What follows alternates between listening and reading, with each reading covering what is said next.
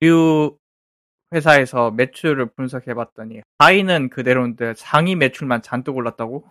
흠, 흠, 흠. 그럴만하지.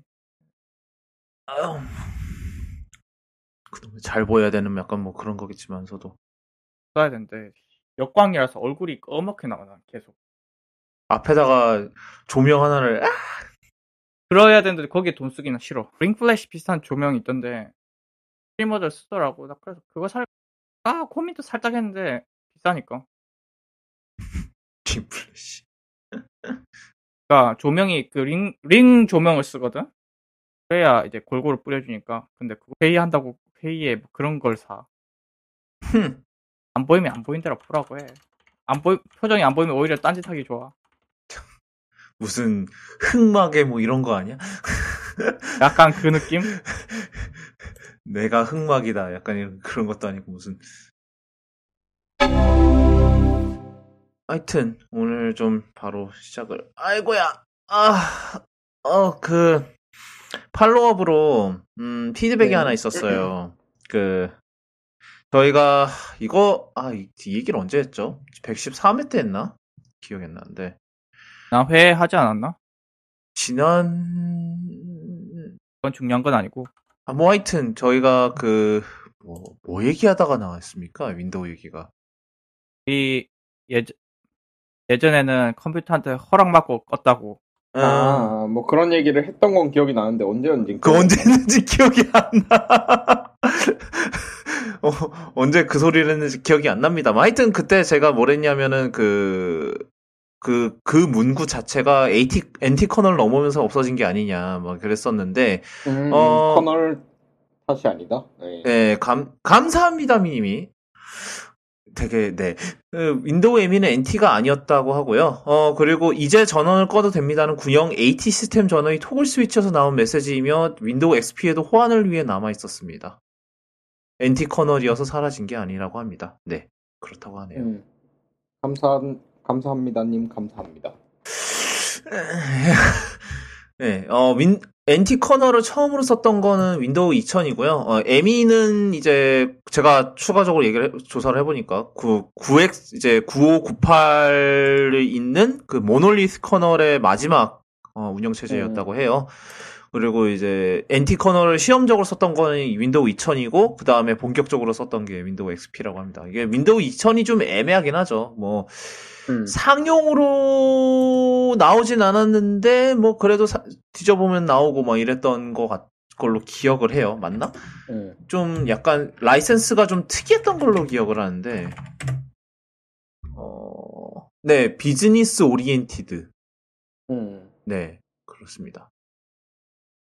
뭐 하여튼 어 하여튼 네 그, 그러면 어 일단은 피드백은 여기까지 하고 아 피드백이 하나 더 있었는데 그 다른 분이 어 저희 저희 그 이제 방송 댓글에다가 어 클로렉스 저희가 지난번에 그 스마트폰 처- 세척할 때 청소할 때 이게 했던 그 콜로락스에 대한 그 거를 올렸 그 콜로락스 제품 구매 링크를 올리셨습니다. 어 제가 음. 여기 이제 저희 저희가 이번 방송 노트 때 이번 에피소드 노트에 제가 따로 넣도록 하겠는데 어 근데 이미 구- 뭐 품절 행진이 시작됐다. 아이고야. 어, 네. 판매 중인 상품이 아니랍니다. Never mind.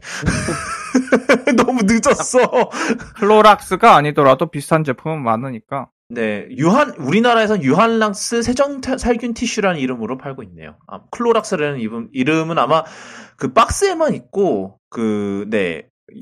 이제 유한 락스가 클로락스랑 유한이랑 합작해서 만든 회사니까. 네. 락스가 그락스거든요. 아, 뭐 파는 것 같은데 예, 파는 데가 있긴 한데요. 그 가격이 장난 아니네. 원래 이런 건지 모르겠는데 그 35매짜리 두 통이 최저가가 11,900원이에요. 원래 이래요? 많이 비싼데? 그런 게 아니더라도 뭐 저희가 지난번에 얘기했던 뭐 닦는 용 예. Y 프로도 한 효과를 낼 수는 있을 거고 예. 얘는 결정적으로 화면이 진짜 깨끗하게 잘 닦여요. 그- 이런 거는 또 천 원짜리 파는 가게도 많고 비싼 제품이 많기 때문에 굳이 이렇게 다- 다 비싼 땡소. 걸 다 땡소. 굳이 네. 이렇게 비싼 게 아니더라도 네. 알코올 원래- 계열의 네. 제품을 쓰시면 비- 네. 거의 다 비쌉니다. 아니 원래 정가가 이런 거여서 원래 정가가 이래? 아니 그런지 모르겠어요. 음. 이게 어디 봅시다. 판매 수량 추이가요. 어, 지- 3월 16일부터 22일까지 평소 판매되던 거에 한 몇 배, 한 거의 10배 가까이 더 팔았네. 근데 아, 제 생각엔 그러고 나서 가격이 오른 모양입니다. 약간 그런 음. 느낌인데. 그럴 수 있죠. 네, 그러니까 지난주네. 어, 네. 이게 가격이 어, 그 가격 추이가 11번가에서는 안 뜨네요. 뭐 하여튼 네, 일단 링크는 해놓겠는데 어, 이게 11,900원이라는 가격이 이게 지금 정가인지를 모르겠어요. 음. 네. 아, 다나 다나와에 있나? 다나와에 또 나오나? 다나와에 이런 것도 취급하나요? 유한 다 나오니까 다 나오겠죠? 오케이. 어. 어, 나오네요. 어, 11번가 만 얼마, 어, 뭐, 만 오천도 있고요. 근데, 봅시다. 그- 아, 근데 그 가격 비교는 안 뜨네요. 뭐, 뭐- 그 정도 하신 네, 한다고 뭐- 하니까 네네네. 뭐, 그렇다고 하니까, 뭐, 아마 요즘 시 때문에 시세가 올랐을 수도 있겠다라는 생각은 드네요. 제가 미국에 샀을 때는 저 정도로 비쌌던 것 같진 않거든요. 제 기억에. 그 정도는 아니었어요. 예, 제 기억엔. 뭐 하여튼 그랬던 것 같은데. 뭐 하여튼, 예, 그 다음 소식은 맥북 에어에 대한 follow-up인데, 그, 지난번, 이제, 맥북 에어가 throttling 문제가 있다라는 얘기가 좀 나오기 시작했나 봐요. 이제 뭐, 바로, 그, 발표하자마자 바로 출시를 했으니 이제 몇몇 이제 사용자들이 받았을 텐데, 음. 어, 근데 뭐, 보면은, throttling이라고 하긴 좀 애매하더라고요. 왜냐하면은, 그러니까, 그, 그 보드의 turbo clock을 유지 못한단 건가요? 그런 거 같아. 그렇죠. 그렇죠. 예. turbo clock을 유지를 못하고 이제 왔다 갔다 하는 건데, 그러니까 정말 throttling이라고 예, throttling이라고 하는 건 이제 워낙에 단어의 열이 정의. 심해서 예. 기준 clock보다 기준 clock조차 유지 못하고 그 밑으로 떨어지는 게 throttling인데 뭐, 뭐, 각자 정의하기 나름인가요? 그게 throttling이라는 말에 그 정의가 있나요? 다터멀러님? 어, 그러니까 그게 throttling이라는 건 말 그대로 이제 열에 의해서 이제 그게 떨어지는 뭐 그런 거를 얘기를 하는데 음. 음, 뭐 이거 근데 정확한 정의가 있는 그런 거는 아니겠죠. 뭐 그러니까- 가- 갖다 붙이는 네. 대로 표현할 수 있을 것 같은데 그러니까 오비원 케노비가 한 말대로 어떤 특정한 관점에서 보면 throttling이 틀린 건 아니네요. 예, 음. 뭐 근데 일단 그 한 가지 요즘 이제 인텔 프로세서들이 어떤 식으로 이거를 조정하는지를 말씀드리면 TDP라는 게 있어요. 그 제품마다 TDP라는 게 보통 이제 소비 전력이랑 혼동하시는 경우가 많던데 소비 전력이란 약간 다른 개념이고 요거는 열 설계 전력이라는 거죠. 그러니까 예를 들어서 TDP가 15W다. 그러면 요 CPU를 넣는 기계는 15W짜리 발열체를 지속적으로 시킬 수 있는 어 cooling 능력을 갖춰야 한다. 요 얘기거든요. 그러니까 제가 정의하는 throttling의 기준은 요 TDP를 지속적으로 시킬 수 있느냐 없느냐를 제가 throttling으로 생각해요. 그러니까 인텔이 어떤 식으로 관리를 하냐면 그 boost clock은 맥북 에어에 들어가는 코어 M 코어 M 계열 요런 CPU까지도 boost clock은 꽤 높게 잡혀 있단 말이에요. 3GHz가 넘죠. 예. 그러니까 요 boost clock으로 꾸준히 CPU가 계속 동작하면 TDP 초과예요, 바로. 근데 그게 어떻게 되냐면 이제 인텔이 일정 시간 time time slot이라고 하나요, 그걸? 일정 time slot을 가지고 그 CPU가 그동안 얼마나 이제 전력을 소모했는지 그거를 계산해서 TDP에 맞추는 그런 방식으로 전력 관리를 해요, 걔네들이.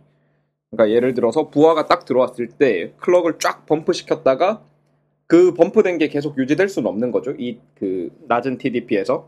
그래서 그 낮은 TDP에 맞춰서 얘를 끌어내려요. 그거는 이 CPU 온도와 관계없이 일어나는 일이거든요.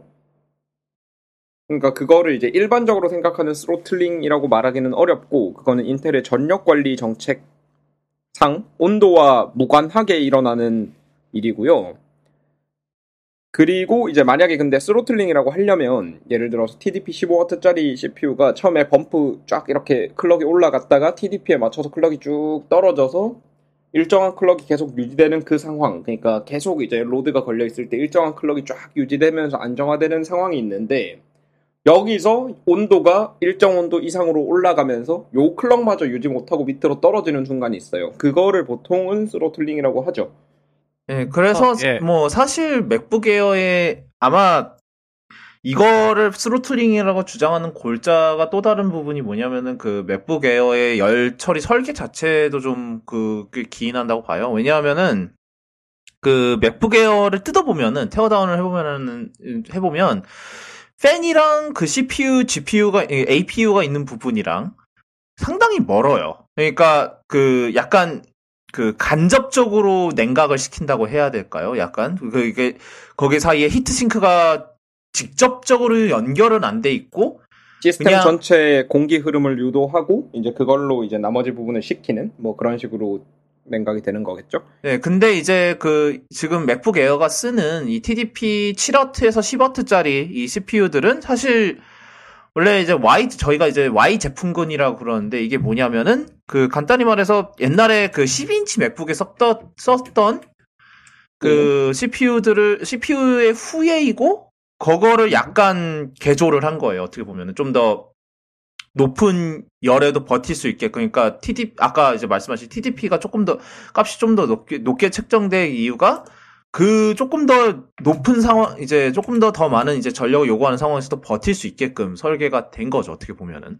네. 그게 이제 TDP를 인텔이 설정할 수 있게 해주거든요. 그러니까 그 사용자한테 설정할 수 있게 해주는 건 아니고 그 자기 CPU를 사가는 이런 애플이나 뭐 델이나 뭐 이런 컴퓨터 회사들한테 TDP를 선택해서 가져갈 수 있게 해줘요.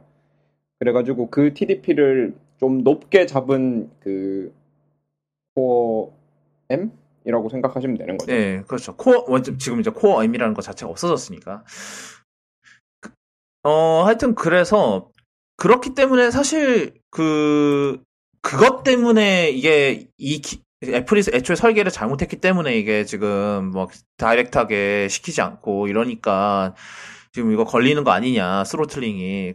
근데 그렇게 얘기하기도 애매한 게 사실 애플이 맥북 에어의 targeting 자체가 사실 뭐 이제 뭐 동영상 편집 내내 돌리고 이런 용도가 아니라 그냥 결국은 좀 오피스 좀 하다가 어 웹 웹서핑 좀 하다가 뭐 가끔씩 조금 그 성능이 좀 많이 필요한 거 뭐 예를 들어서 유튜브를 4K로 본다든지 뭐 이런 거 이런 상황에서 잠깐 이제 부스 이제 CPU boost를 팍 주고 그 다음에 뭐 다시 그게 필요 없어지면 다시 이제 clock 스피드 떨어뜨리고 이런 설계를 상정하고 설계한 프로세서고 애플도 그거를 그거를 상정하고 이제 맥북 에어의 전반적인 이제 이런 thermal 이제 열 처리 시스템을 설계를 했을 거예요. 그러니까 사실은 어떻게 보면은 뭐 애플 애플에 뭐 누군가가 물어봤더니 애플이 이거는 정상입니다라고 했대는데 아마 Verge였나 그랬을 거예요. 그, 그 정상인 게 맞아요. 애, 애플이 서- 그러니까 그렇 일부러 그걸 노리고 설계를 한 게 맞죠. 어떻게 보면은. 그래서 그 팍 boost 할 때 성능이 굉장히 좋거든요. 그 부분만 가정했을 때는 Geekbench였나 싱글 clock 속도를 이제 잠깐 재는 게 있는데 이게 그 boost 돌 동안에는 거의 i9하고 크게 차이가 안 나더라고요. 그런데 뭐 그게 당연히 유지가 안 되죠. i9 애들은 쓰는 애들은 그게 유지가 되겠습니다만 얘는 유지는 안 되지만 순간 필요하면 그 정도까지 싱글 코어에 그 clock이 그 정도 clock과 성능이 그 정도까지 올라가고 네.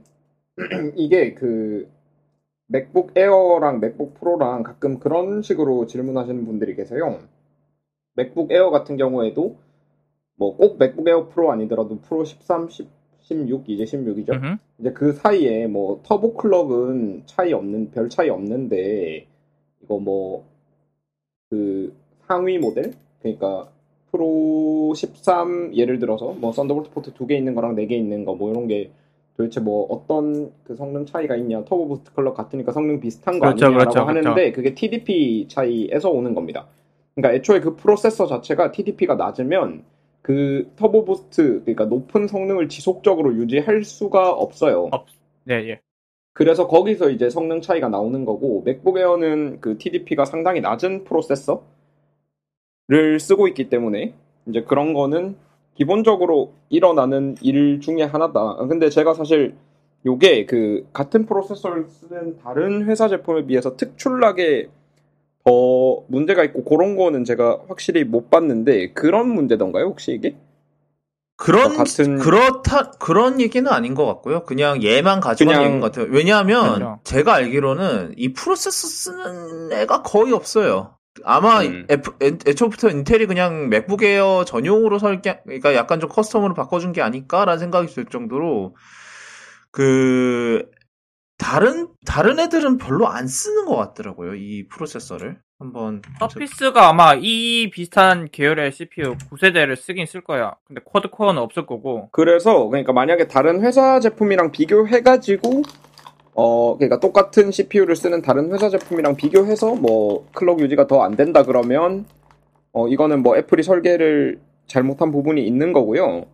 그게 아니고 그냥 turbo boost clock을 유지 못하고 뭐 그냥 그런다는 얘기면 뭐 프로 13만큼 잘 뭐 turbo boost clock을 유지하지 못한다 이런 얘기면 그거는 당연한 거고요.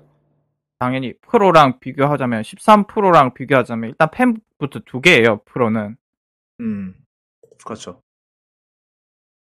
어, 그 다음은, 음, iPad Pro랑 관련된 얘기인데, 이제 A10, 저희가 이제 지난번에 얘기했을 때, 이제 A12Z가 대체 뭔가, 이게 X도 아니고, Y도 아니고, Z는 대체 뭐지? 이랬는데, 어, 지금 현재 상황에서 봤을 때는, 어, 보니까, 원래 A12X에도 그래픽 코어가 8개가, 뭐, 시- 컴퓨터 유닛이 총 8개가 있었는데, 하나를 어, 끈 채로 출하를 했다. 왜냐 그 왜냐하면 그 당시에 그, 그 수율 문제로 인해서 어 그랬고 그 다음에 A12Z가 되고 됐 이제 2020 아이패드 프로가 나왔을 때 개발할 때 즈음에서 아이 A12X가 이제는 좀 그 수율 수율이 안정화돼서 어, 이제 여덟 번째 그래픽 CU를 써도 되겠다. 라고 생각이 들어서 이제 그거를 가져 가져다가 A12Z라는 이름을 바꾸고 어 그 이제 새로운 프로세서라고 얘기를 한 거다라는 식으로 이제 얘기가 나오고 있는데 이게 생각해 보면은 꽤 흔한 일이라고 하는데요. 맞나요? 네, 흔한 일이죠. 사실 우리가 음. 그 인텔 코어 개수가 다른 CPU들 있잖아요. 네. 그러니까 뭐 예를 들어서 뭐 4코어, 6코어, 8코어 걔네들이 사실은 똑같은 다이를 공유하거든요. 네. 똑같은 다이를 공유하는데 거기서 얼마나 죽이냐에 따라서 이제 제품급이 달라지는 거죠. 음. 그러니까 그러니까 그 높, 이제 수율이 꽤 괜찮게 나온 이제 뭐 걔네들을 이제 비싼 애로 이제 이제 8코어짜리로 해서 99 예를 들면 9900K 이런 식으로 해서 예. 파는 거고. 네네, 그 말씀하시는 것처럼 되는 건데 어 이게 왜 그러냐면 반도체라는 게 생산하다가 불량이 생기잖아요. 근데 그 불량이 이제 물론 완전 완전 랜덤은 아니지만 이해하기 쉽게 랜덤하게 생긴다 그러면 그 다이 한 곳에 이렇게 랜덤하게 픽하고 불량이 생겨요. 그럼 그 다이를 통째로 버릴 수도 있겠지만 돈이 엄청나게 그러면- 날아가죠. 그러면 이제 돈이 아깝잖아요. 네. 그러니까 그 다이를 버리는 게 아니라 그 다이의 해당 부분을 죽여서 안 쓰는 부분에 불량이 있는 건 괜찮으니까 해당 부분을 죽여서 하위 제품으로 팔 수 있는 그런 거거든요. 그래가지고 그게 사실 뭐 반도체 쪽에서는 항상 있었던 일이죠. 우리 우리가 사는 CPU, GPU들이 대부분 그런 방식으로 만들어지고 있고 그래서 AMD 쪽, 뭐 Intel도 이, 런 일이 있었는지 모르겠지만 예전에 AMD 보면 코어, 죽은 코어 살리기 이런 얘기가 있었잖아요. 예, 부활, 코어 부활. 그렇죠. 예. 코어 음, 부활이, 다 그런 개념이잖아요. 여러분의 네. 시스템이 매우 불안정해질 수는 있겠지만, 네. 그래서 그래서 시- 이런 이유로 이제 AMD 쪽에서 죽여놓은 코어를 강제로 소생시켜서 이제 만약에 되면은 이제 그냥 그걸 그대로 쓰는 거고 아니면 다시 죽이는 거고. 네, 그게 그 불량이 정확하게 불량이 있는 코어만 그렇게 팔 수도 있는데요. 실제로는 불량이 없는데 해당 라인업의 물량을 맞추기 위해서 비활성화시키고 내보내는 경우가 있거든요. 예, 그렇죠. 그런 경우는 재수가 좋은 경우죠. 근데 그, 예, 그거를 살려낼 수 있는 거예요. 그러니까 애초에 분량이 있어서 죽은 애는 살려내는 건 못하고요. 당연히. 음. 그러니까 분량이 없는데 죽여놓은 애들이 있어요. 그런 애들이 부활하는 거죠. 코어. 혹은 분량이 있다고 생각을 해서 잡아 넣었는데 알고 보니 분량이 아니었다. 그럴 수도 있고. 그게 분량 검사할 때 아마 정기적으로 검사하는 게 있어서 그런 경우는 거의 없을 거예요. 음. 음. 제가 알기로는. 예. 그 하여튼 그래서 어 이번에 그러니까 이게 뭐 그나마 여기서 좀 특이하다고 할 만한 건 이제 Apple이 이런 걸 한 게 거의 처음이다라는 얘기가 있거든요. 아 물론 옛날에 뭐야 그 Apple TV A9? 뭐 하나 아. 내놨을 때 그 A5 dual core인데 코어 하나 끄고 출하를 했던 적이 있긴 하죠. 근데 제 생각 그게 그냥 단순히 그게 수율 문제라기보다는 그냥 성능 맞추려는 그게 더 컸던 것 같긴 합니다만. 뭐 하여튼 그 수율 문제가 아니었을까요? 음, 굳이 굳이 있는 코어를 없앨 이유는 없는데. 있는 아니면 코어를 없애는 것도 돈이 돈이 드는 일이라서. 그러니까 굳이 멀쩡한 코어를 죽이는 것도 불편한 일이라서 그 아마 아이폰 생산하다가 그 나가리 돼서 안 된 CPU들을 재활용? 재활용하기 위해서 그렇게 한 거 같아요. 예. 이게 왜냐하면은 그 이게 애플이 이런 적이 거의 없다라는 게 다 이제 중론이거든요. 여태까지 이렇게 뭘 이제 코어 하나 죽이고 이렇게 내놓은 적이 진짜 아 그 애플 TV 빼고는 거의 없을 거예요. 제가 기억하기로 그 네 거의 이렇게 막 가- 그냥 코어 몇 그러니까 A10 뭐 예를 들어서 A11을 가지고 거기에 CPU를 붙이고 그래픽을 더 붙여서 A12X라는 걸 만든 적은 있었던 뭐 물론 그걸 거꾸로 생각해 보면은 A12X의 수율 안 좋은 버전이 A10이다 이러면은 또 할 말이 없어지기는 하는데. 뭐 근데 근- 그거는 사실 그 칩, 칩 단위로 이거를 들여다보지 않는 이상은 알 수 없는 문제라서 뭐 예를 들어서 만약에 칩 다이가 더 커졌다 이러면은 이제 그, 그 말이 틀린 거죠 사실 어떻게 보면은 아닌가 그러니까 요즘은 애초에 그렇게 설계하는 경우도 있거든요. 그러니까 어차피 특히 GPU 쪽에서 특히 그런 경우가 많은데 어차피 죽을 거 예, 그러니까 어차피 어딘가는 죽는다. 그래서 칩을 만들 때 그 원래 그 생각했던 스펙이 예를 들어서 3840 코어를 내가 쓰고 싶다 그러면 4000 코어가 넘게 설계를 해놓고 그 생산 중에 죽은 거를 죽 죽은 부분을 죽여가지고 3840에 맞춰서 내놓는 이런 식으로 설계를 하기도 하더라고요 요즘은. 뭐 어차피 수율 어차피 수율 안 나오는 거는 피할 수 없는 문제다 이건 예, 특히 거죠, 그게 결국은. 칩이 커지면 커지면 커질수록 그 확률이 높아지기 때문에 이제 랜덤하게 이게 떨어진다고 가정했을 때 칩이 커지면 커질수록 분량이 들어갈 확률이 높아지기 때문에 요즘 그 빅칩 GPU 빅칩들은 엄청나게 커요 칩이 다이가 그래서 그런 식으로 설계를 많이 하더라고요. 그러니까 애플이 A12X 같은 경우에는 처음에 그런 생각으로 설계를 했을지도 몰라요. 미래에 이걸 A12Z로 써야지가 아니라 그냥 요렇게 해놓고 그 죽는 부분을 죽여서 최대한 수율을 높여가지고 내보내자 해서 처음부터 그렇게 설계한 걸 수도 있어요. 그러다 그러다가 이제 수율이 끌어 올라와서 어 지금 보니까 끌어올려지고 거기다 이제 뭐 새로운 그거 하는데 A13X나 뭐 이런 게 준비가 안 됐다든지 뭐 그런 모종 이유로 어른들의 사정이라 그러죠. 예, 뭐 그런 사정으로 뭐 그렇게 됐을 수 있겠습니다. 그래서 사실 이런 걸 보면은 뭐 진짜로 올해 말에 뭐 하나가 또 나오나라는 뭐 의심의 불을 지피기는 하는 거죠. 이거 이 나오면 좋겠다. 이런 상황이 지금 보면은 뭐 굳이 근데 뭐 그렇다고 해서 가을에 그러니까 예를 들어서 2018 아이패드 프로를 쓰고 계신다. 굳이 2020 올리실 필요가 없어요. 봤을 요즘 지금 나오는 얘기들 들어보면은 근데 만약에 내가 뭐 아예 아이패드 프로를 안 쓰고 있거나 아니면 1세대 뭐 2세대 아이패드 프로를 쓰고 있었는데 어 내가 올리고 싶은 이제 올리고 싶은데 기다려야 될까라고 생각을 하면은 좀 애매해지는 거죠 이게 그러니까 음. 뭐, 그, 그렇다, 그, 뭐, 그냥 뭐, 2018을 사는 게 어떠냐. 좀 더 싸졌을 텐데, 이런 얘기도 있긴 하더라고요. 물론 이제 네. 요즘은 재고 땡 처리를 하려고 할 테니까 좀 싸지긴 하겠습니다만. 근데, 음. 좀 애매하긴 하죠. 그, 사실 뭐, 그, 뭐, 안드로이드와 달리, 그래도, 삼- 애플은 그래도 OS 지원을 오래 해주니까, 솔직히 말해서, 지금 산다고 해서, 뭐, 그렇게 나쁠 것 같지는 않은데 뭐 좀 달라지 좀안 좋을 수도 있으려나요? 음, 제 생각에는 지금 필요하시면 지금 사시면 될 것 같아요. 아마 그 제 그냥 이거는 저희 뇌피셜인데 지금까지 나온 몇 가지 안 되는 루머들을 루머들에다가 제 뇌피셜 이렇게 섞인 그 스카스칸 그런 예상인데 어. 그러니까 요번 연말에 나오는 iPad Pro는 그 약간 정신 나간 가격 일 것 같아요. 음, 가격이 아. 멀쩡할 것 같진 않거든요. 어, 이- 우리나라 오면 약 200만 원 넘는다던가? 그러니까 iPad Pro 10 뭐 이런 프로 10 뭐 이런 느낌으로 해가지고 뭐 그냥 예전에 아이폰 10 처음 나왔을 때 했던 마케팅이랑 비슷하게 아 이거는 미래의 기기다. 음, 막 미래의 기기를 미리 맛보려면 돈을 좀 더 내야 하지 않겠니? 뭐 이런 그렇죠. 느낌으로. 인플레이션이 반영된 미래의 가격도 네. 내야겠지. 예, 그래서 그거 인플레이션 미리 반영해서 가격을 내셔야 할 거기 때문에 그러니까 그 가격을 내고라도 내가 그만큼 좋은 아이패드를 갖고 싶으신 분이라면 프로 사시는 분들 중에는 분명히 그런 생각을 갖고 계시는 분들이 있으니까 그게 아니라면 사실 좀 더 저렴한 아이패드 선택지도 있잖아요. 그러니까 내가 어, 그렇죠. 예. 예, 정말 최고의 아이패드를 갖고 싶다.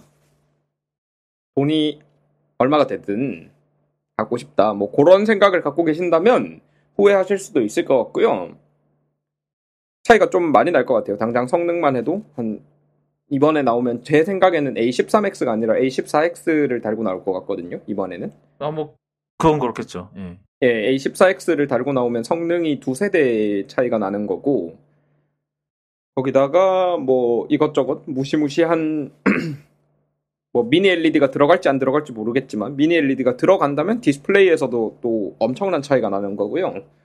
뭐 그런 여러 가지를 쫙 종합해서 보면 이제 정말로 이제 내가 최고의 아이패드를 돈이 비싸도 좋으니까 갖고 싶다. 그런 분들은 좀 기다리시고요. 그게 아니라 내가 지금 당장 iPad Pro가 제공하는 가치가 나에게 필요하다. 그러면 지금 사셔도 후회 안 하실 거예요. 왜냐하면 가격이 엄청 비쌀 것 같거든요. 약간 AirPod 2세대랑 AirPod Pro 나왔을 때 그거랑 비슷하네요. 좀 음. 한- 그거 그래도 AirPod Pro도 한 두 배 정도 가격이 됐으니까 그때 나왔을 때. 뭐 지금도 그렇지만. 네. 어, 그 다음, 그러면 follow-up은 이쯤 하고요. 어, 네. 코로나 fallout 또 합니다. 아, 그, 뭐, 없을 것 같았는데, 어, 저희가, 저희가, 어, 지난주에 분명히, 어, 에, 일본이 올림픽을 취, 뭐, 연기할, 연기 slash 취소할 일 없다, 막 이랬었는데, 어, 정말로 연- 그 사이 연기를 했어요. 그래서, 언급만 하고 넘어가렵니다. 그, 그, 그 말이, 그때 그 발언이 일단은 ending이 생겼다는 거를 그- 일단은 해야 될 것 같은데, 네. 어, 연기를 했어요, 올림픽을. 1년 정도 연기를 1년 한다. 연기? 뭐, 예. 예, 뭐, 자세하게 뭐, 뭘 어떻게 할지 뭐, 뭐 모르겠다. 이런 식으로. 뭐, 어떻게, 저희가 지난번에 듣기로는 그, 뭐, 1년을 연기할 수가 없다. 뭐, 계약상. 뭐, 이랬는데, 뭐, 아마 IOC가 좀 봐준 모양이에요. 뭐, 이 상황이 상황이니만큼. 뭐 계약은 다시 쓰면 되죠. 어, 어, 네, 뭐, 네. 하여튼 그래서 네, 지금. 그리고 계약은 계약서에 써 있는 거는 쌍방이 동의하면 바꿀 수 있으니까요. 그러니까 한쪽이 나는 음. 동의 못 하겠다 하면 거기 써 있는 내용대로 가야 되는 거고 사실 근데, 쌍방이 동의하면 바꿀 수 있죠. 네, 근데 뭐, 그, 그 IOC 입장에서도 솔직히, 아, 야, 내가, 뭐, 올림픽 못 열면 지네들도 손해인데, 뭐, 하고 취소보단 싶었겠죠. 연기가 걔네들도 낫죠. 예. 예, 걔네들 입장에서 낫고, 예. 음. 하여튼, 뭐, 어쩔 수 없는 부분이네요. 그거에 대해선.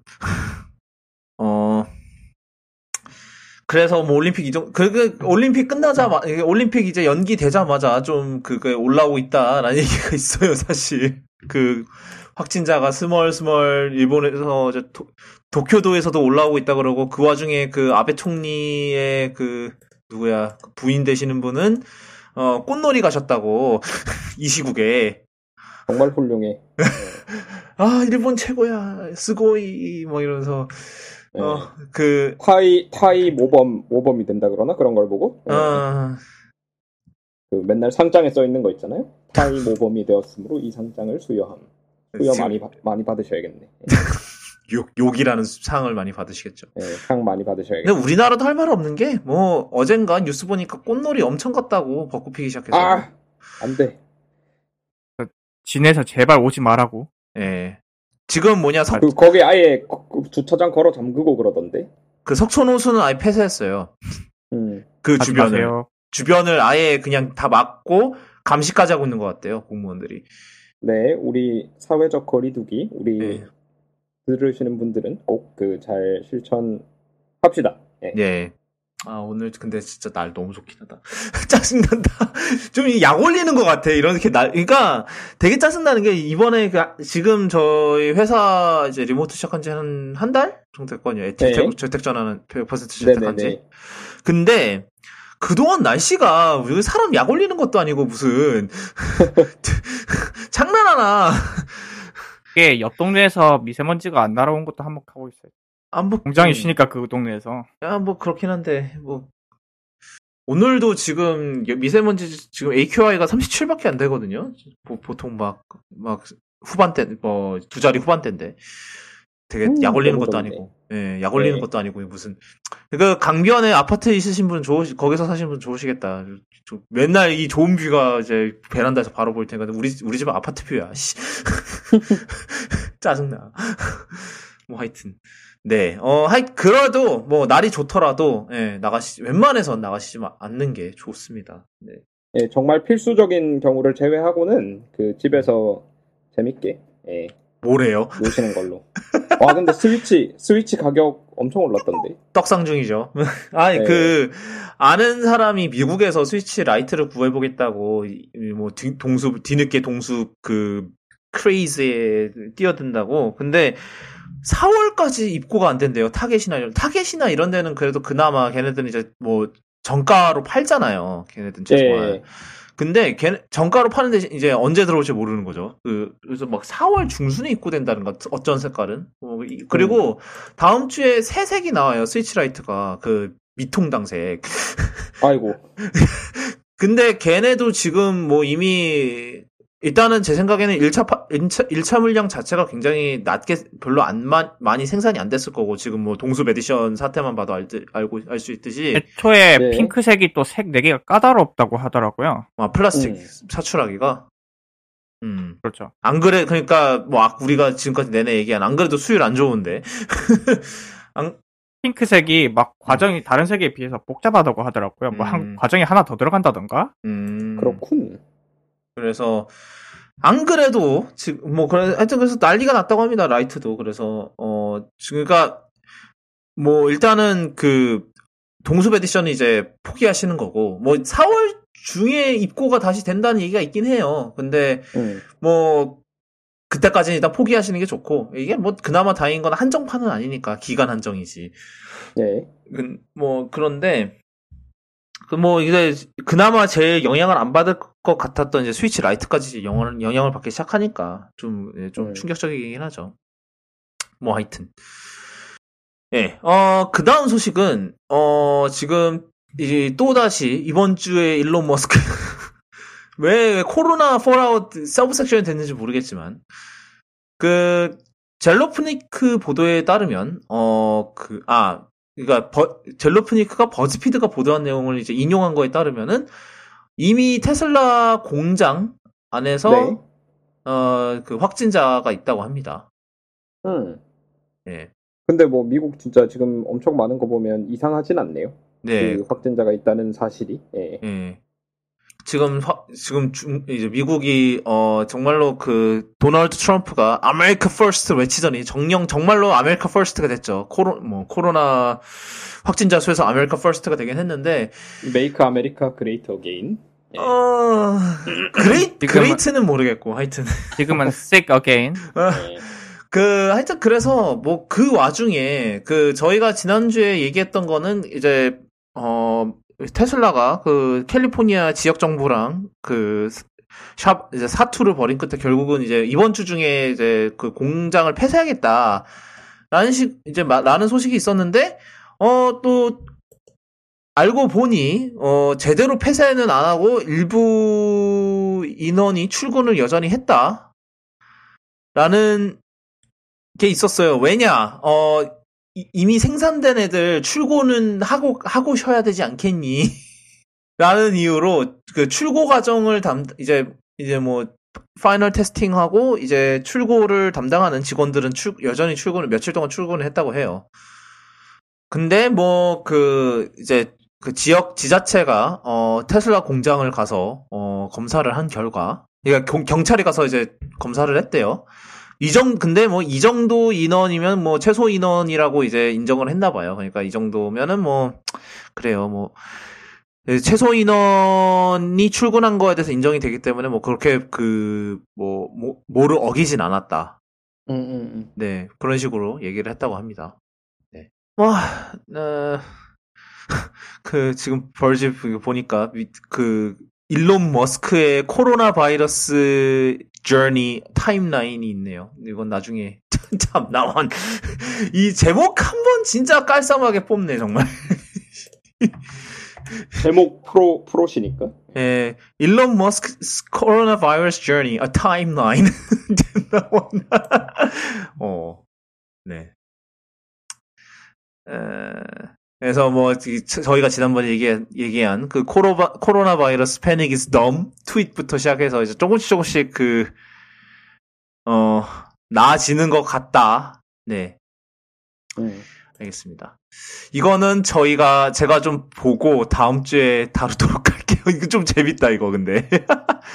네, 이거 아마 이거 어차피 계속해서 나, 나올 거기 때문에 다음 주에 다뤄도 될 것 같아요.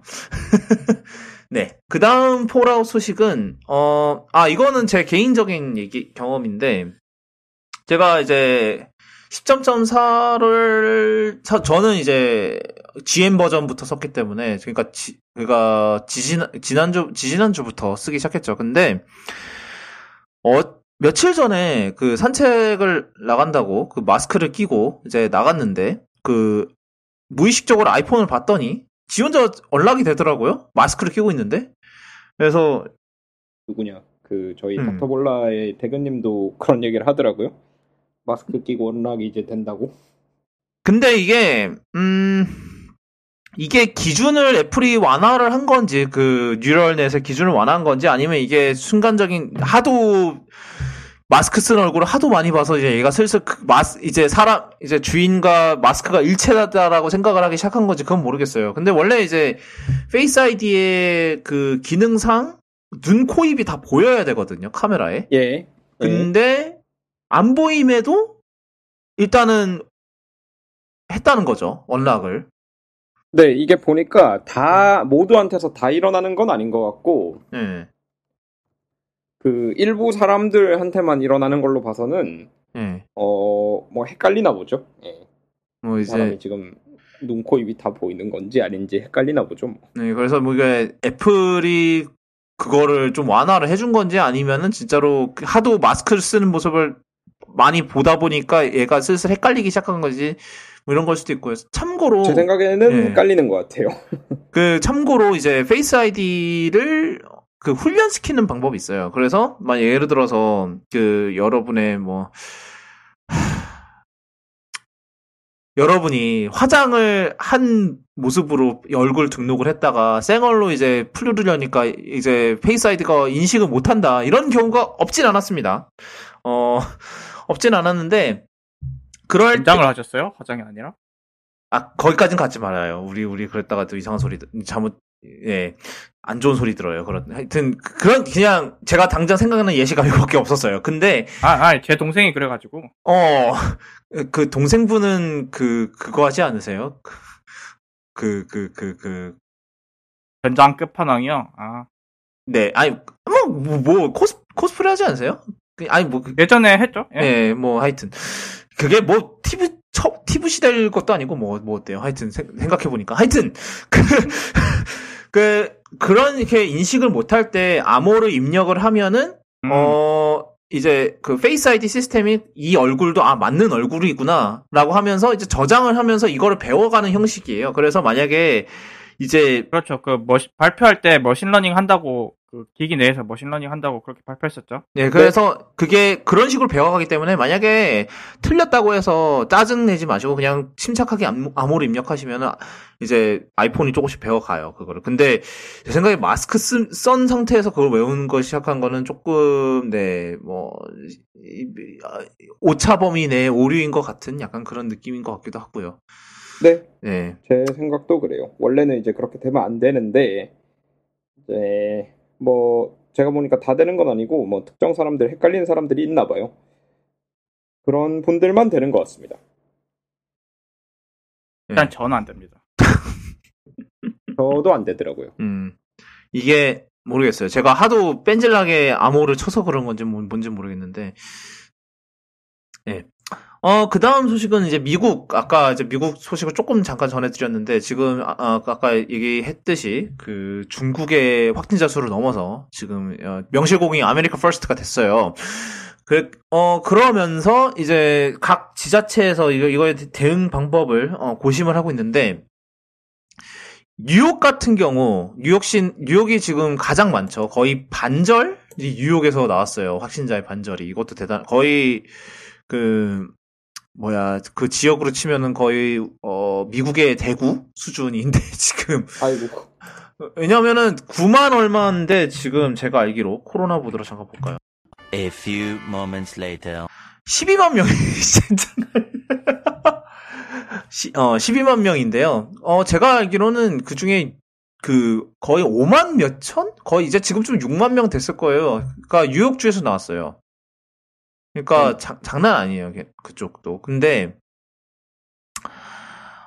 그래서 지금 뉴욕시 같은 경우는 지금 컨벤션 센터가 있거든요. 자비츠 센터라고 예- 뉴욕 오토쇼도 하고요. 뉴욕 코믹콘도 여기서 하는데 거기를 야전 병원으로 바꾼다. 이거 뭐냐면 워낙 전시홀이 크니까 예. 그거를 거기에다 이제 침상이랑 이제 격리 시설이랑 이런 거 다 설치해서 그거를 이제 약간 야전 병원식으로 바꾼다라는 얘기가 있었어요.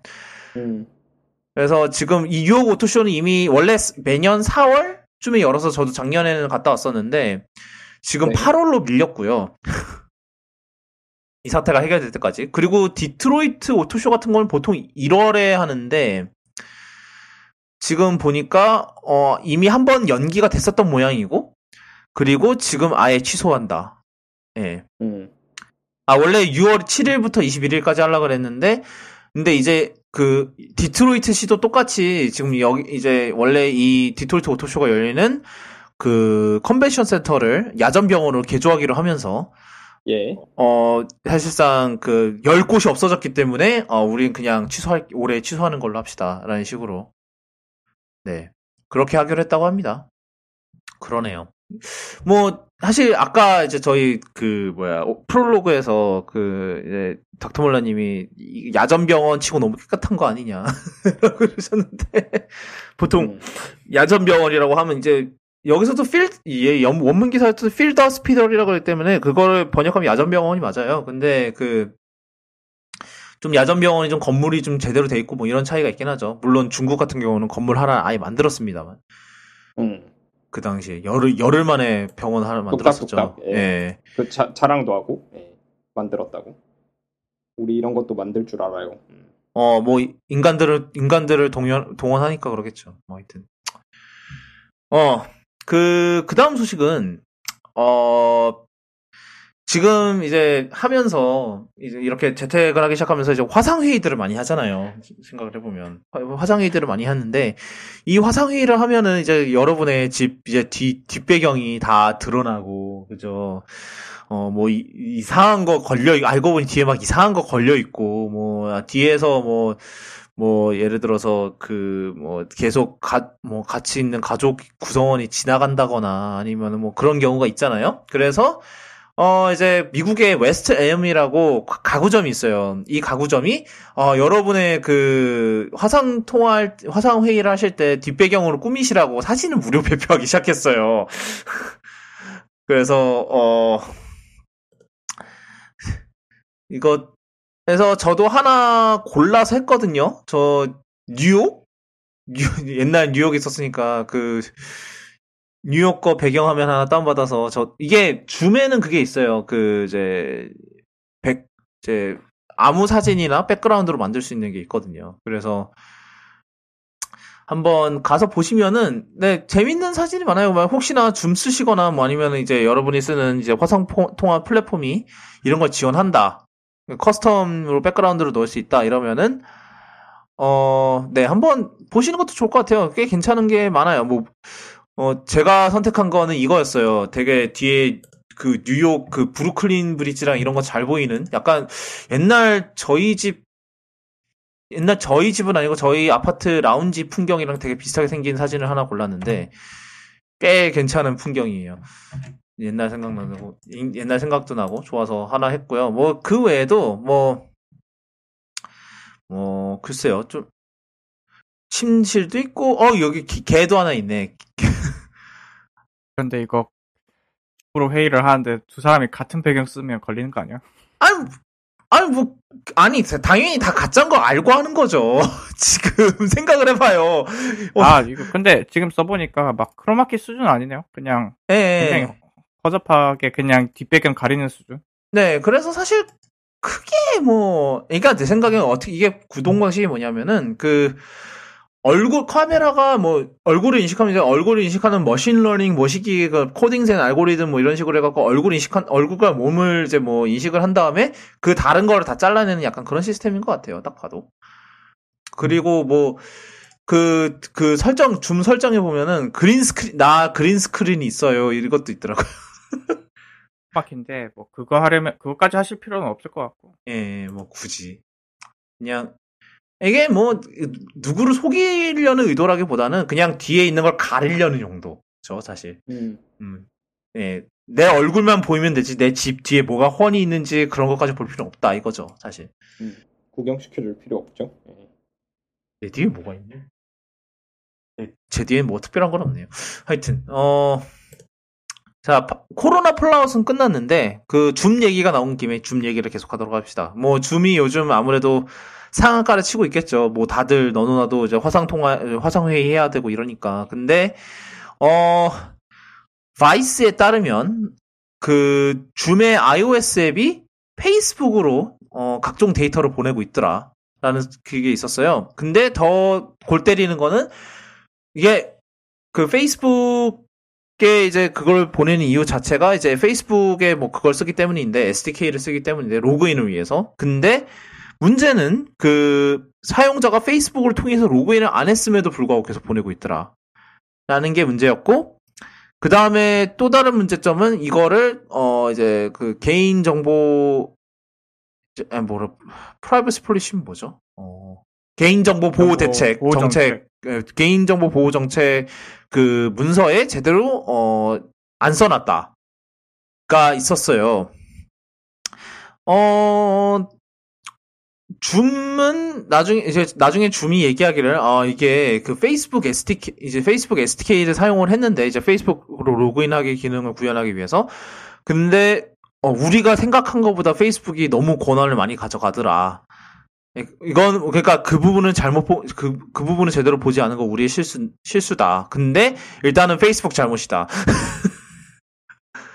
어 페이스북이 그렇게 그 애초에 설정이 잘못된 거다라는 식으로 이렇게 얘기를 했고요.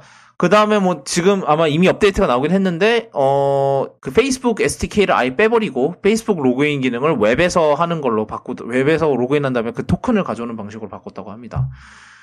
하여튼 뭐 줌이랑 뭐 애플이랑 무슨 원수를 졌는지 왼수를 졌는지 뭐 지난번에 그 맥 버전에서는 데몬 서버 설치 설치해갖고 난리를 치더니 또 그러네요. 음.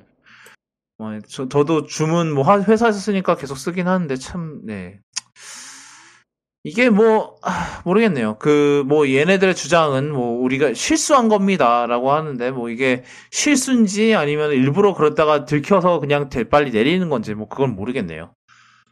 음. 그래서 이게 가는 정보가 그렇게 상업적인 가치가 있는 있긴 있겠죠. 예를 들어 왜냐면, 정보는 이제 Apple- bundle identifier 뭐 이런 거랑 그런 것부터 시작해서 캐리어 그러니까 통신사겠죠. iOS 코어 개수, 남은 용량, 디스플레이 크기, 뭐 모델명, 언어, time, 시간 zone, IP 주소 이렇게까지. IP 주소는 좀 크다. 아니, 근데 그게 다 그 tracking이 쉬워지는 부분이에요. 예를 그렇죠, 들어서, 그렇죠. 예를 들어서 device identifier는 어차피 한 사람만 예를 들어서 아이폰이면 한 사람만 아이폰을 쓸 텐데 만약에 다른 device 다른 데서 나온 이제 디바이 예를 들어서 페이스북 앱에서 썼던 device identifier랑 일치한다 그러면 아 이 사람이 그이줌 계정 쓰는 사람이 이 저 페이스북 앱을 쓰는구나 라- 그러니까 저 Facebook에서 저 사람이구나라고 이제 페이스북 입장에서는 추적을 할 수 있을 거고 그걸 이용해서 광고를 더 쉽게 targeting을 할 수 있겠죠.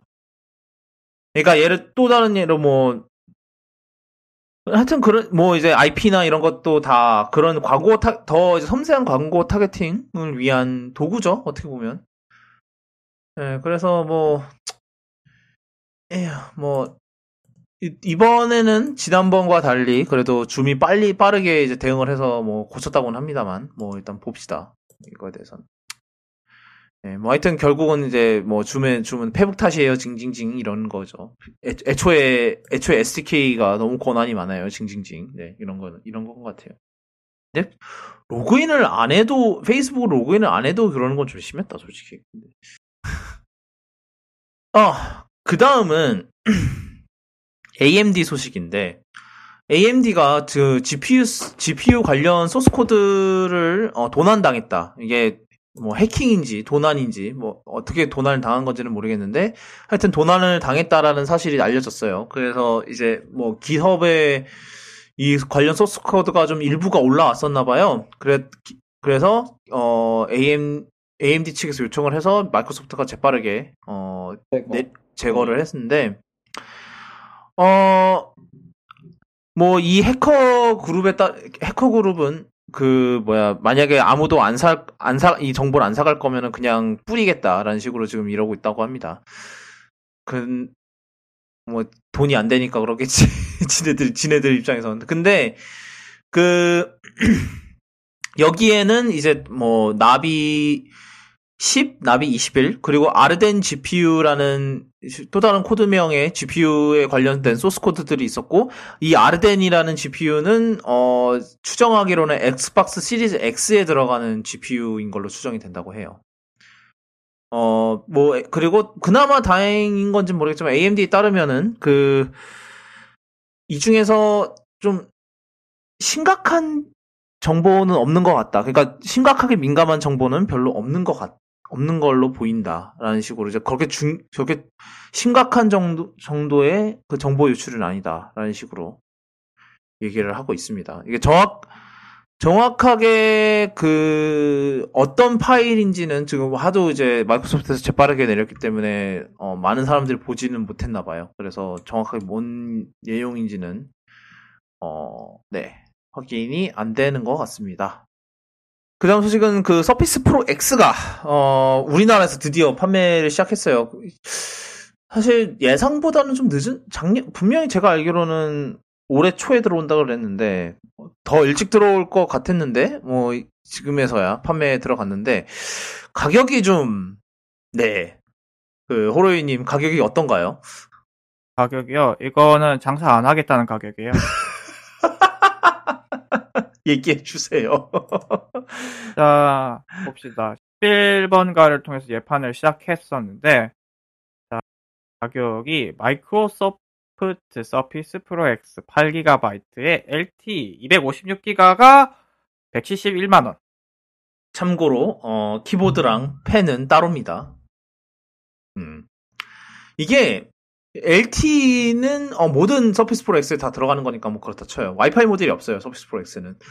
얘는 애초에 퀄컴 칩 달고 있기 때문에 네. 거기서 LTE가 다 해결이 돼요. 네. 그래서 와이파이만 낼 필요가 없죠. 애초에 되는 건데. 어, 그리고 또 원래는 이게 미국에선 1299달러 정도에 상응한 사양이거든요. 그 원래 기본 가격인 999에는 원래 그 256기가가 아니라 128기가 모델이에요. 근데 우리나라는 지금 따로 어 128기가짜리 모델은 없는 것 같고요. 그리고 아마 그 상위 모델도 없는 것 같아요. 그냥 이 단일 모델만 지금 팔고 있는 것 같은 기분이 들어요. 지금 당장은. 음. 그래서 지금 보면은 어 171만 원이고요. 그다음에 만약에 어 Type Cover를 사고 싶으시다 이러면은 이게 17만 천 원인 것 같아요. 네. 그리고 어 잠시만요. 추가 구성에 봅시다. 어 아니구나. black black Type Cover는 18만 천 원이고요. 그다음에 Slim Pen은 19만 천 원입니다. Apple Pencil보다 비싸네요. Apple Pen- Apple Pencil도 비싸다고 다들 난리시는데 지금 Apple Pencil보다 더 비싼 애가 나왔네. 뭘? 애플 펜슬 2세대가 참고로 가격이 16만 5천 원이네요. 음. 비싼 음. 거 맞네. 네, 더 비싸긴 하네. 참고로 그 제가 나중 지난번에 이거 처음 봤을 때 그 아이패드 프로를 이제 뭐 2020년형 아이패드 프로를 최대한 비슷하게 맞춰봤어요. 아 뭐 램은 못 맞추지만 뭐 256기가의 LT 모델을 맞춰봤거든요. 그리고 12.9인치 모델로 어 얼마였을 것 같으세요? 뭐 저희가 그때 얘기하긴 했는데 기억이 나시려나? 음, 안 나시네. 190이었나? 아니요. 한 162만 원 정도였어요. 그러니까 한 아, 9만 원 정도 싸요. 그다.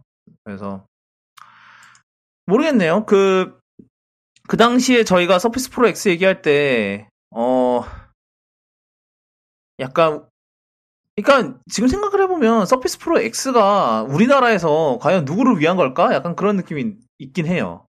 음, 왜냐하면 그 이게 이 Windows는 ARM을 native로 돌리고 X86은 다 emulation으로 돌리는데 성능이 네. 아주 절망적이거든요. 근데 여기다가 ActiveX랑 이런 거 깔았다간 어 그냥 이건 쓰지 말라는 거지 수준으로 될 것 같은데 우리나라에서 이게 있을까요 좀 그게 수요가요? 예 그러게요. 저는 잘 모르겠네요.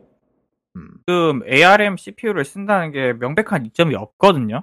지금 현재 상황에서는 그나마 이제 Microsoft first party 앱들이 이제 ARM 쪽으로 이제 포팅이 되고 그러니까 제- 다시 컴파일해서 내주고 있는데 그것만 쓴다면은 가능성이 뭐 이점이 배터리 성능 조금 있다?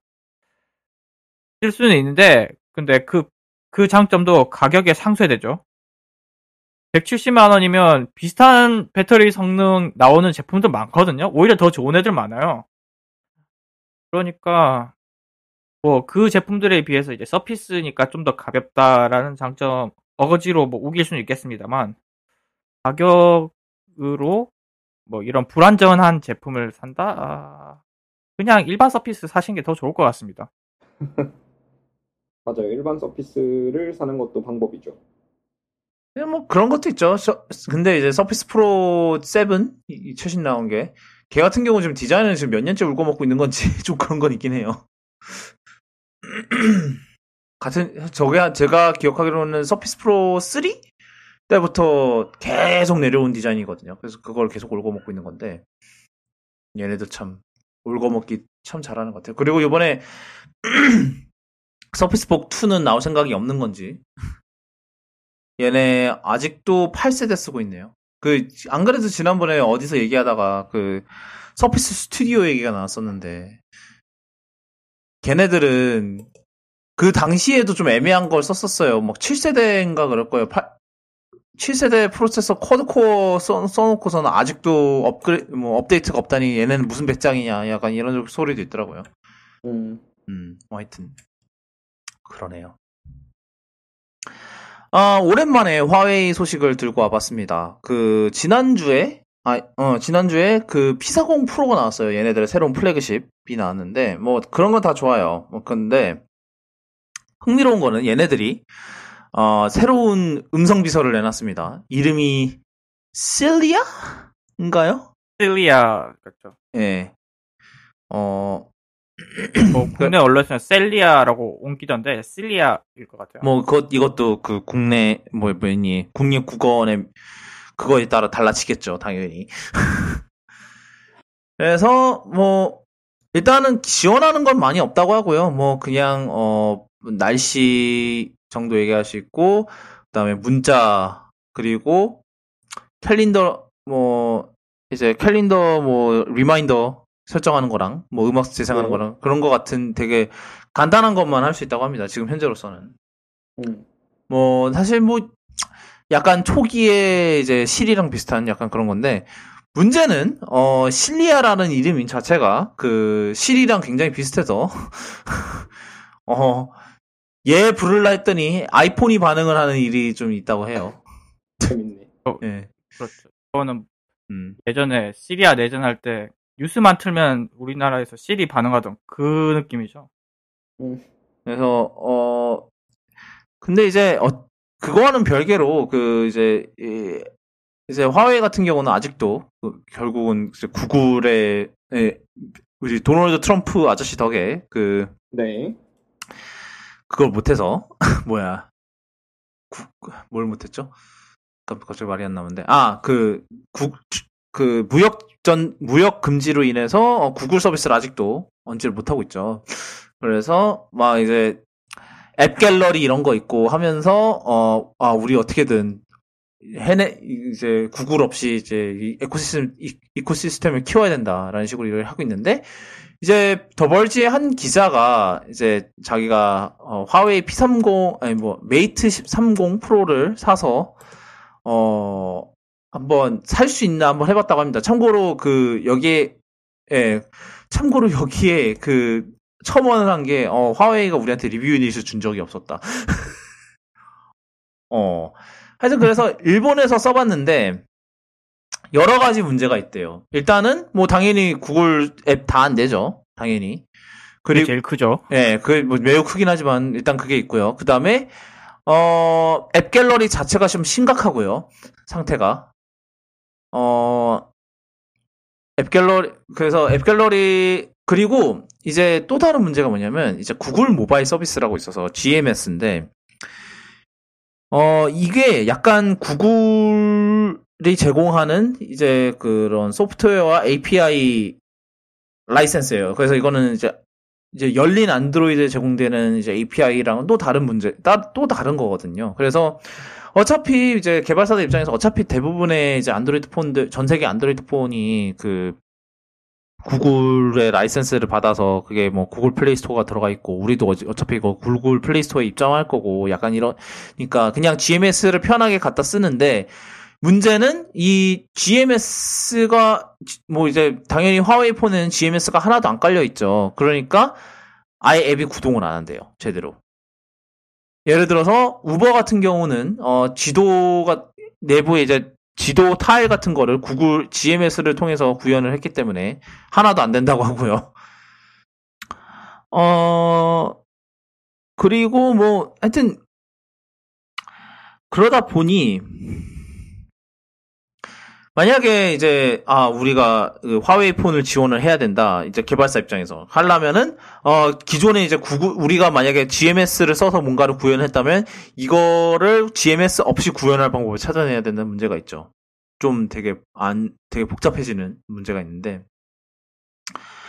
그래서 비슷한 연유로 어, 아마존도 앱스토어가 있는데 옛날에 파이어폰을 판다고 했다가 망한 아직은 그래도 파이어 태블릿 때문에 아직은 살아남은 것 같은 이제 아마존 앱스토어라는 게 있는데 그나마 그거를 가져다 쓸 수 있대요. 그래서 그나마 다행인 거는 얘가 화웨이 앱 갤러리보다는 사, 사정이 좀 낫다. 왜냐면 뭐 페이스북이나 트위터도 이- 어, 찾을 수 있고 그 다음에 어 그러니까 그 화웨이 입장에서 그런 것도 있나 봐요. 그 다른 안드로이드 앱에다가 연결을 해서 연결을 하면은 뭐 이제 거기에 설치되어 있는 안드로이드 앱들을 옮겨오는 기능이 있나 봐요. 음. 그래서 그 기, 그 기능을 쓰면은 뭐 이제 자기네들 앱 갤러리 없는 앱들을 이제 가져다 쓸 수 있는데 예. 문제는 어 얘네들은 업데이트가 안 될 거고요. 네. 그럼 그 말이 그 말인즉 만약에 나중에 어 아 우리 뭐 카카오톡은 자주 가는 거긴 한데 우리 이 버전 아래로는 이제 지원 안 합니다. 서버가 음. 끊길 거예요. 그런 사태가 벌어지면은 얘네들은 이제 뭐 이제 꼼- 꼼짝 없는 거죠. 어 뭐 하여튼 그래서 그 그러니까 결론적으로 그 쓸 게 못 된다. 그러니까 지, 지금 화웨이 폰에서 가장 큰 게 뭐냐면 지도 앱이 없대요. 음. 구글 지도가 없잖아요. 그래서 자기네들이 대체 지도를 못 만든대요. 그래서 지도가 없이 출고가 된대요. 근데 대부분의 지도 앱은 어차피 구글 맵 타일을 쓸 테니 그럼 GMS를 써야 되잖아요. 그러면은 어, 지도를 구할 방법이 없어요. 그래서 이 굉장한데요? 훌륭해. 예, 그래서 그 이제 이분이 일본에서 사시니까 이제 야후 재팬의 지도 앱을 받아봤대요. 네. 근데 얘네도 GMS를 써버리는 바람에 음. 아이고. 어, 그러니까 뭐 요약하면 쓰지 말라.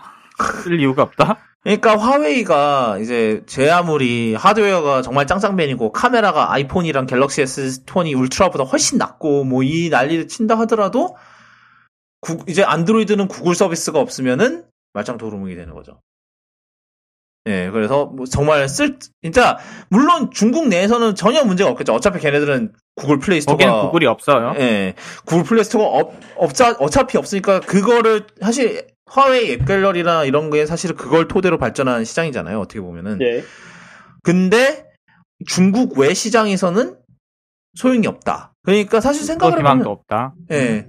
이게 사실 생각을 해보면 그 그만큼 이제 화웨이의 입지 자체에서도 위기가 오는 거죠. 물론 중국 내에서 잘 팔면은 그래도 웬만큼 그거를 차지를 하긴 하죠. 그 뭐야 전 세계 스마트폰 시장 파일을 뭐 차지를 하긴 네. 하겠죠. 하지만 예.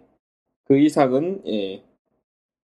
그 이상은 안 되죠. 더 이상 발전할 수가 없죠. 만약에 중국이 지금 지금 같이 코로나 이런 걸로 인해서 만약에 내수 경제가 완전히 그냥 떡을 쳤다.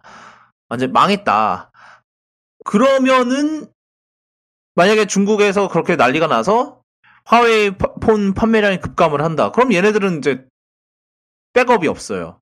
망하는 거죠. 그냥 그렇게. 뭐이 애플 같은 경우야 뭐 물론 중국이 제대로 안 돼서 휘청한다고는 하지만 솔직히 그래도 미국이 있고 다른 나라들도 있잖아요. 애플 중국이 워낙 큰 부분을 차지해서 그렇지.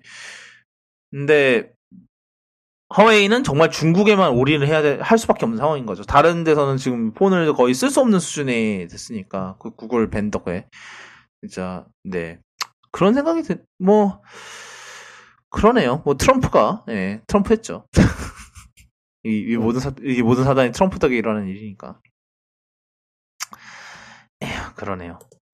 어, 마지막은 애플 루머를 가져와 봤는데, 그, 어, 에어파워가 아직 안 죽은 것 같다라는 아, 있어요. 예.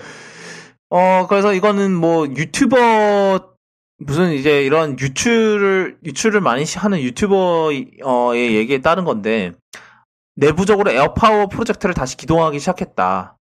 음. 뭐 소- 실제로 출시를 할지 그건 모르겠으나 일단 확실한 거는 어쨌든, 예. 어쨌든 일단 이 컨셉 자체에선 포기를 안 한 걸로 보이고 예. 일단은 현재로서는 코일을 다시 재배치를 해서 어 발열 문제를 좀 해결하는 거에 초점 을 맞추려는 것 같다라는 식으로 이제 보도가 있었네요. 네. 이게 지난번 에어파워가 문제가 뭐였냐면 이게 뭐냐면은 그러니까 어디에다가 놔도 이제 놓을 수 있는 그 어디에다가 놓아도 충전이 되는 무선 충전 패드였는데 있고 그다음에 그 이제 뭐 아이폰 10이랑 아이폰이랑 뭐 애플워치랑 에어팟을 동시에 출선할 수 충전할 수 있다. 최대 기기 3개대를 충전할 수 있다. 예. 이게 목표였는데 그 당시에 문제가 뭐였냐면 이를 위해서는 코일을 엄청나게 많이 배치 내보다 배치를 해야 하는데 이러다가는 어 불난다. 음. 그 발열을 못 잡아서 난리를 쳤었죠. 안 네. 된다고. 네. 근데 이게 사실 발열이 중요하긴 해요. 왜냐하면 무선 충전하는 거 자- 동- 하는 동안 만약에 무선 충전 패드에서도 뭐 열이 별로 안 난다 할지라도 폰 자체에서 열이 꽤 나거든요. 그 네. 무- 무선 충전할 때는. 그러다 보니까 만약에 그 패드의 열을 못 잡으면 이제 다 같이 해서 뭐뻥 터지는 거죠. 그 코일 개수를 줄이는 대신에 그 코일을 키운다 크기 각각의 코일 크기를 키우는 방식으로 어 좀 발열을 해결하려고 하고 있고요. 그 다음에 그 프로토타입의 재료 이제 프로토타입의 재질은 어, 예, 실리콘 원래는 실리콘이었는데 그 하얀 가죽으로 하려고 한답니다. 가격을 더 올리려고 하는 건가 지금? 음. 어, 네. 가격 오른 소리가. 어, 그러게요. 안 그래도 안 그래도 안 그래도 나왔을 때 비싸지 않을까 이런 나오면 비싸지 않을까 이랬었던 한 거. 20만 원 안 찍으면 다행일 것 같은데. 그거 그거 알아요? 1세대 에어파워 첫 에어파워 때도 20만 원 안 찍으면 다행이다는 소리 했던 거. 달라진 게 없어. 어떻게 된 게. 일단은 그 컨셉 자체를 완전히 없앤 건 아닌데 과연 나와 줄 수 있을지는 의문이네요. 지금 네. 지금 프로토타이핑 하고 있다 그러면 뭐 내, 내년엔 나오나? 내년 말엔 나오나? 대충? 이번에는 그 나온다고 발표하면 안 될 것 같은데. 그냥 바로 바로 출시. 이번에 발표했다가 또 안 나오면 그거는 말도 안 되는 PR 재앙이기 때문에 네, 그렇죠. 일단은 이번에는 그냥 만약에 만들기 성공하면 그냥 바로 출시 이렇게 해야 될 것 같네요. 그렇죠. 네. 지난번에는 뭐 서- 다른 제품 뺐다가 설명서에서도 이거 나옵니다 적어놨다가 못 냈잖아요. 아이폰 네. 10 발표할 때 했죠. 네. 그 짓을 또할순 없잖아. 그렇지. 또 못하죠. 어, 그, 그거 또 하면 안 되지. 하여튼, 그래서, 음. 네. 그런, 그렇다고 하고요. 아, 그리고 이거는 제가 그 에피소드 노트에는 까먹고 안 넣은 건데, 지금 제가 그 녹음용 책방에 넣어놨어요. 블로터에서 기사가 하나 나왔는데, 어, 애플 R&D 센터 유치를 총선 공약으로 내건, 아, 어, 게 예. 등장을 했다고. 어, 누구라고 밝히진 않겠습니다만 그 사람은 걸으시면 될 것 같아요. 어딘지는 알려드릴게요. 안양시 동안, 동안굴 후보, 후보랍니다. 그, 어, 요즘 말만, 뭐좀 요즘 말만 공약을 네. 이제 그 공약의 공짜가 빌공짜인 분들이 좀 많거든요. 요즘에. 어. 그러면 안 돼. 어. 그래서, 근데 진짜 애, 애플이랑 양해각서 같은 거라도 체결한 거를 보여주면 몰라도 그게 그러니까. 아니면 좀 음. 제21대 국회의원 총선 모모당 안양시 동안굴 후보인 모모당 모모 국회의원 아 지금 현, 현재 국회의원이시네 심지어 아 그래요? 예 그래서 그러니까 재선을 노리시는 분인가 보네 아 재선 예. 예, 3월 25일 안양 교도소 부지에 애플 R&D 센터를 유치하겠다고 발표했다. 올해 초 애플 음. 측에 R&D 센터 건립을 제안했고 애플도 진지하게 검토 중이라는 게 이 의원 측의 주장이다. 예. 네. 네, 이 의원 애플 말도 들어봐야 된다. 모 의원은 애플 R&D 센터 유치는 선거철에 말로만 하는 공약이 아닌 오랫동안 준비하고 구체적으로 추진 중인 사안이라며 올해 초? 예- 애플 측에 안양시 동안구에 투자해 줄 것을 제안하고 가장 적합한 투자 형태를 R&D 센터 설립을 제시했다라고 말했다. 또 애플이 진지하게 검토 중이라고 덧붙였다. 아 그럼 연락 정도는 했나 보구나. 이에 대해 애플은 모당 모 의원의 제안에 대해 인지하고 있으며 우리의 현지 고객들과 우리가 속해 있는 지역 사회에 기여할 수 있는 방법을 지속적으로 고민하고 있다라고 입장을 밝혔다. 음. 생각만 해보겠다. 이 얘긴데. 음, 뭐 일단은 근데 뭐 R&D 센터가 유치되면 그거 자체는 뭐 훌- 음. 훌륭한 뉴스일 것 같아요. 음, 근- 근데 이제 애플의 답 일단 인지는 하고 있는데 뭐 일단 그 다음 얘기는 굉장히 그냥 일반적인 제너릭한 일반적인 음, PR 일반적으로 PR 네. 대답이죠. 이거는 정해진 거 없다. 예, 음. 어째 예, 정해진 거 없다. 그러니까 어쨌든 음, 들어는 그, 봤다. 예, 얘기는 얘기는 했구나. 예, 얘기도 안 하고 얘기할 수, 얘기하면 어, 그러니까- 진짜로 진짜로 음, 애플 애플한테. 예. 음, 빌- 완전히 빈 건 아니었네요. 음. 뭐 한 반 정도 빈 걸로 합시다. 나 왜냐하면 안될 것 같아. 예, 뭐 안 될 것 같아. 아, 하, 뭐, 하- 뭐, 어, 그니까, 아, 뭐, 물론, 우리나라에 협력 은체가 많기는 해요. 지난번에 그, 저희가 옛날에 다뤘지만,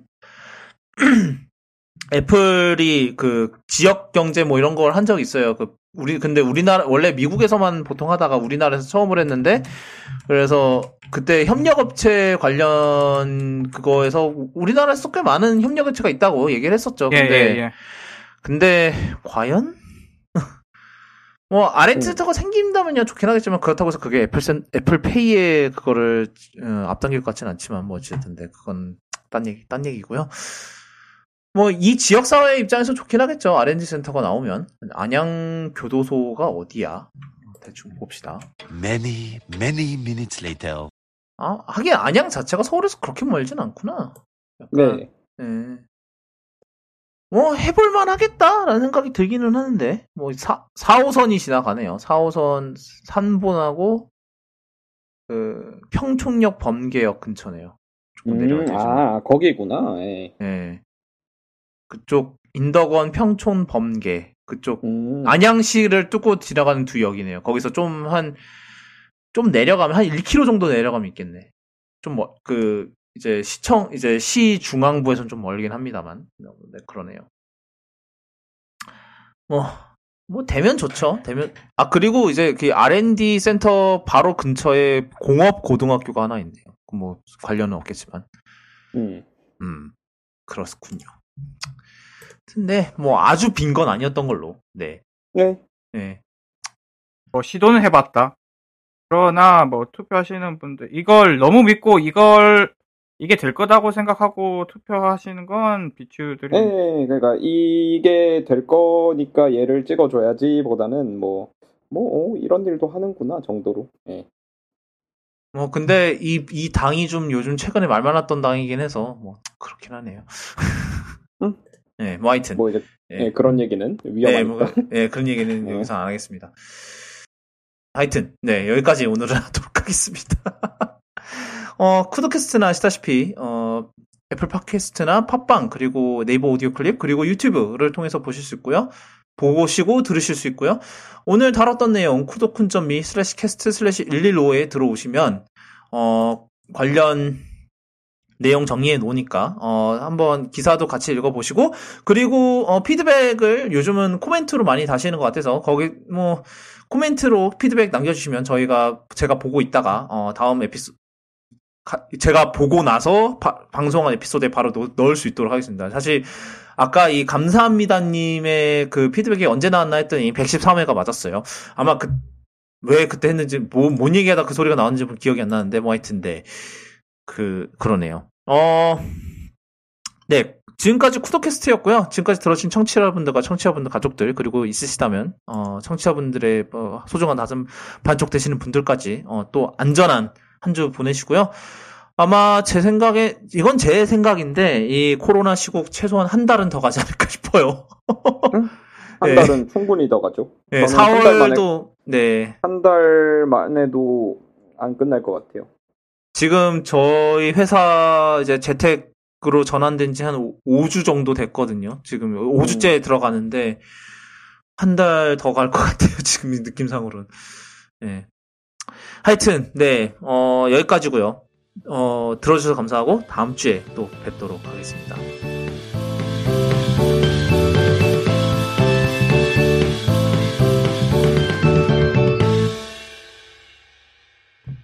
네, 아유. 음, 아이고 수고하셨습니다. 아, 아, 한 오늘 짧- 짧군. 아, 오늘 좀 짧았네요. 왜 짧았는지 모르겠으나. 아, 이 얘기도 있었다. 그, 뭐 국민카드에서 애플 제품 리스 금융 상품을 선택. 아, 아, 네. 리스. 예. 예. 맥 살 때 좋겠네. 뭐 기업용 아닐까? 아, 아니야, 아니야, 아니야, 아니야. 개인인 거. 개인 개인 대상으로 하는 것 같아요. 개인 왜냐면, 근데 기업 음 애플 프리미엄 리셀러 6개사와 애플 제품 리스 금융 서비스랑 업무 협약을 맺었다. 애플 대상 리스 금융 서비스는 애플 제품 선택 후 리스 금융 약정을 체결하면 KB 국민카드는 애플 프리미엄 리셀러부터 해당 제품을 구매해 고객에게 인도하고 고객은 매월 사용료를 분할 상환하는 형태다. 음. 음. 그러니까 뭐 인수형 반납형에서 뭐 약간 차랑 비슷, 차 리스하는 거랑 비슷하네요. 뭐 음, 예. 뭐 끝나면은 리- 그 리스 상황 끝나 리스가 끝나면은 어 가지든지 아니면 반납하든지 둘 중 하나 네네. 그런 식으로 하면 되는 건 것 같아요. 뭐 괜찮네요. 이게 애플 공식은 아니긴 하지만 뭐 reseller들이랑 한다니까 그죠? 보통 리스는 보험도 같이 가는데 이거 보험이 있나? 그런 거 같지는 않아요. 음. 음, 그런 얘기는 따로 없었던 것 예, 같아요. 애플 케어는 따로 하셔야 됩니다, 여러분. 음. 근데 이게 기간이 얼마나 되는지도 잘 모르겠고 뭐 그건 이제 뭐 작품 따라 다르겠지 아마도. 네. 그리고 리스 금융 서비스는 KB 국민카드 회원 여부가 안- 회- 회원이 아니어도 만 19세 이상이면 누구나 신청할 수 있다. 그렇군요. 예. 휴대폰 본인 인증을 통해 신속하게 부여된 고객별 한도 범위 내에서 서류 제출과 담보 설정 없이 이용할 수 있다. 재밌는 거 많이 나오네요. 음. 이게 아무래도 이제 reseller들이 애플 스토어가 들어오니까 좀 쫄려서 이런 좀 차별 정책을, 차별화 정책을 하려는 게 아닐까? 약간 그런 느낌이 좀 들어요. 좀 보면은. 그러게요. 예. 쪼들리긴 하겠죠. 사실. 본사 아 그러니까 본사 직영이 있으니까. 예. 그렇죠. 예. 뭐 모든 게 보- 그, 제 생각엔 이게 뭐 제 생각이지만 아직 애플 스- 애플이 그 스토어를 이렇게 확장을 안 하는 것도 사실 그 그것도 이유가 있지 않을까 싶어요. 좀 이 reseller도 눈치도 조금 보는 게 아닐까? 뭐 상생? 상생? 그래서 너무 공격적으로 확장을 안 하는 게 그게 이유가 아닐까 싶기는 해요. 뭐 하여튼 음. 네 여기까지 진짜로 여기까지 합시다 오늘은. 네.